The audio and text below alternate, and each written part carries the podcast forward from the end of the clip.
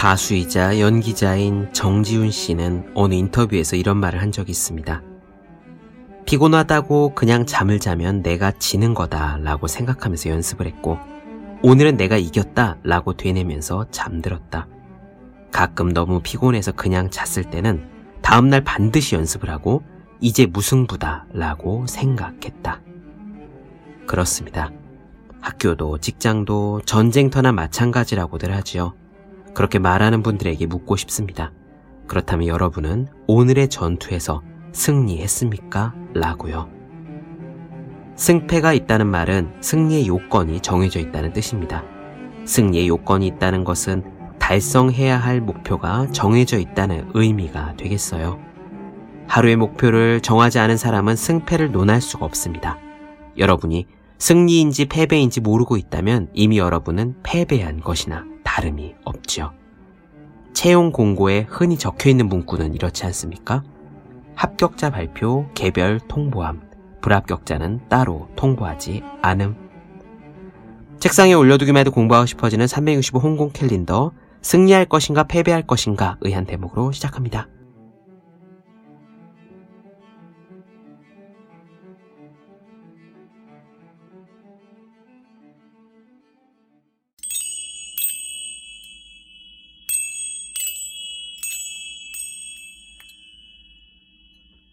네, 안녕하세요. 본격 공부자업 팟캐스트 서울대는 어떻게 공부하는가 한지우입니다. 우리는 지금 애니 듀크의 결정 흔들리지 않고 마음 먹은 대로 살펴보고 있습니다. 오늘도 뇌과학적인 이야기를 조금 하겠습니다. 너무 흥미로워요. 아니 어쩌면 우리가 얼마나 바보일 수 있는지를 증명해 주는 부분이라서 조금 씁쓸하기도 합니다. 우리 뇌는요, 기본적으로 보고 듣는 모든 것을 다 믿어버리도록 세팅되어 있다고 합니다. 예를 들어 송년회 장소를 찾다가 인터넷에 있는 리뷰 한 줄을 읽는다고 합시다. 신림역에 있는 제우 갈비는 음식 맛이 형편없다. 자, 이 문장을 읽는 순간 우리 머릿속에서는 어떤 일이 일어날까요? 우리는 그냥 그 말을 일단 믿어버립니다. 제우 갈비집이 맛이 없대. 그리고 친구들에게 이야기하죠. 제우 갈비는 가지 말자 맛이 없단다. 이건 현명하지 못한 뇌의 작동 방식이긴 합니다. 원래대로라면요, 정보를 들은 후에 일단 그것의 진위를 의심해야 맞겠죠. 이 사람은 제우갈비가 맛이 없다고 했네. 정말 그럴까? 왜지? 이 사람이 지나치게 단맛을 좋아하는 사람은 아닐까? 그런 크로스 체크를 최소한이라도 거친 뒤에 결론을 내려야 해요. 아, 제우갈비는 맛이 없구나. 하지만 우리 뇌는 그렇지 않습니다. 먹어보지도 않고요. 제우갈비는 맛이 없다라는 말을 자신의 주장인 것처럼 하는 사람들이 많아요. 그러다가 주위에서 여러 사람들이 아니야, 제우갈비 괜찮대. 어, 그 집 괜찮은데? 이런 말이 반복되면 일단 한번 형성된 믿음을 그제서야 재조정합니다. 애니 듀크는 이 책에서 단언합니다. 우리 뇌는 사실 정확성보다는 효율성을 좋아한다고요. 무슨 이야기냐? 일단 보고 일단 들은 것은 그냥 그렇다고 믿어버리는 게 시간 낭비를 줄이는 길이다 라고 뇌가 작동을 하는 거예요. 이것이 우리가 책을 읽을 때 저자의 주장에 대해서 정말 그럴까라고 질문을 던지기 어려운 이유인지도 모릅니다. 우리가 보고 듣는 것을 그대로 믿어버린다면 보고 듣는 것은 우리의 뇌를 만들어 갑니다. 정치적인 의도를 가진 사람들이 끊임없이 가짜 뉴스를 만드는 이유고 한번 퍼져버린 스캔들을 아무리 그런 일 없다고 부정해도 불식시키기 어려운 이유예요. 그리고 이런 우리의 뇌 때문에 우리는 최고의 결정을 내리지 못하게 되기도 하고요. 그럼 오늘의 이야기 시작하겠습니다.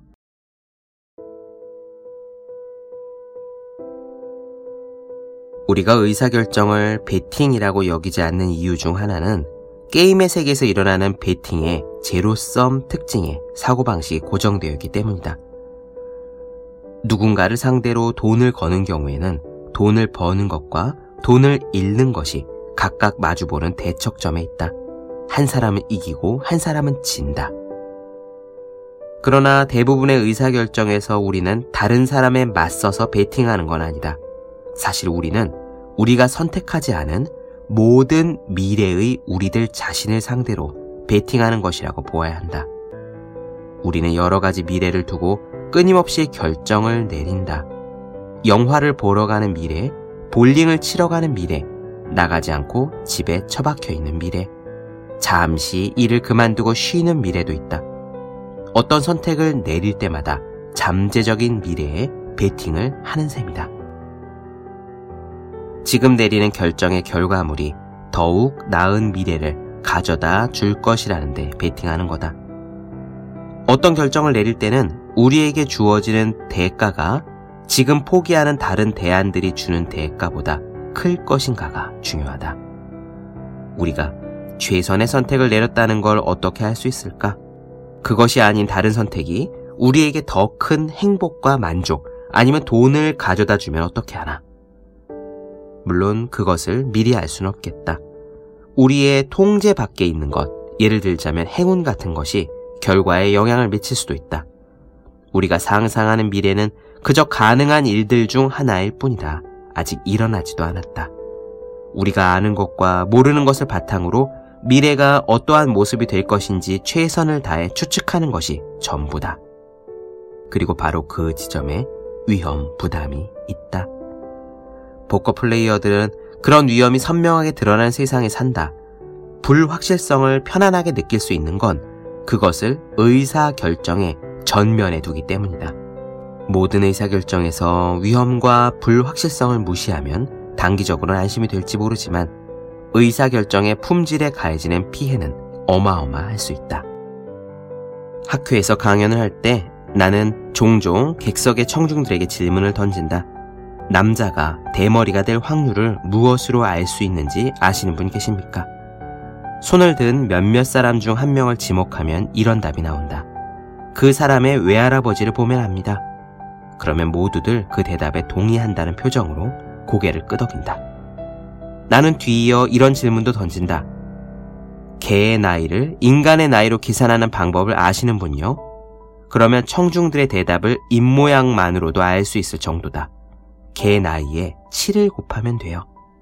하지만 많은 사람들이 널리 믿는 이 두 가지 믿음은 사실 옳지 않다. 인터넷에 많은 이들이 믿는 흔한 오해를 검색해 보면 대머리에 대한 오해가 제일 위에 나와 있는 것을 볼 수 있다. 도대체 우리는 어디에서 이런 믿음들을 얻었는가? 그리고 왜 이런 이야기들은 반대되는 과학적인 증거와 논리에도 불구하고 왜 사라지지 않고 계속 떠도는가? 우리는 보통 우리들이 다음과 같은 형태로 추상적인 믿음을 갖게 된다고 생각한다. 첫 번째, 무언가를 듣는다. 두 번째, 그것에 대해 생각하고 조사해 본 뒤에 진실인지 거짓인지 판단한다. 세 번째, 그러고 난 뒤에 믿음을 갖는다. 하지만 사실 우리는 그렇게 생각하지 않는다. 우리는 이런 과정으로 추상적인 믿음을 갖게 된다. 첫째, 무언가를 듣는다. 둘째, 그냥 그걸 진실이라고 믿는다. 셋째, 나중에 아주 가끔씩 시간이 나거나 그럴 마음이 생길 때 그것에 대해 생각을 좀 하고 조사를 조금 해본 뒤에 그것이 진실인지 거짓인지 판단한다. 인간은 무언가를 아주 쉽게 믿고 의심하는 것을 매우 힘들어하는 속기 쉬운 존재라는 이야기다. 우리가 가진 많은 다른 비합리성과 마찬가지로 믿음을 형성하는 방식 역시 정확성보다는 효율성의 방향으로 발달되어 만들어진다. 왜 이럴까? 언어가 만들어지기 전에 아주 오랜 옛날 우리 조상들은 자기 주변의 물리적인 세상 속에서 직접 경험한 것들을 통해서만 새로운 믿음을 형성했다. 직접 경험을 통해서 얻은 믿음의 경우에는 사실이라고 생각해도 무방하다. 백문이 불여일견 아닌가.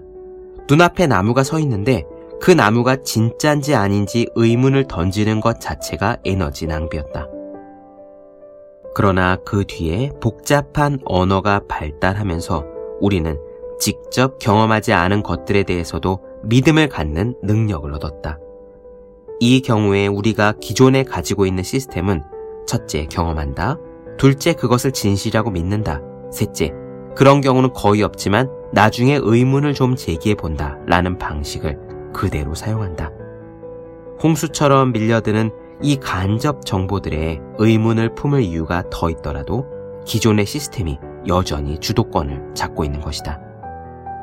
이처럼 우리의 타고난 정보 처리 방식은 진실 추구, 즉, 진실이 우리가 가진 믿음과 일치하느냐, 그렇지 않느냐에 관계없이 진실을 알고자 하는 욕구를 뒷받침하지 않는다. 우리는 스스로를 편협하지 않고 새로운 정보에 따라 믿음을 얼마든지 바꿀 수 있는 합리적인 사람이야 라고 생각하지만 연구 결과는 사실이 그 정반대임을 단정적으로 보여준다. 우리는 새로운 정보에 걸맞게 믿음을 바꾸기는 커녕 그 정보를 우리가 원래 갖고 있는 믿음에 맞추어서 해석하는 것이다.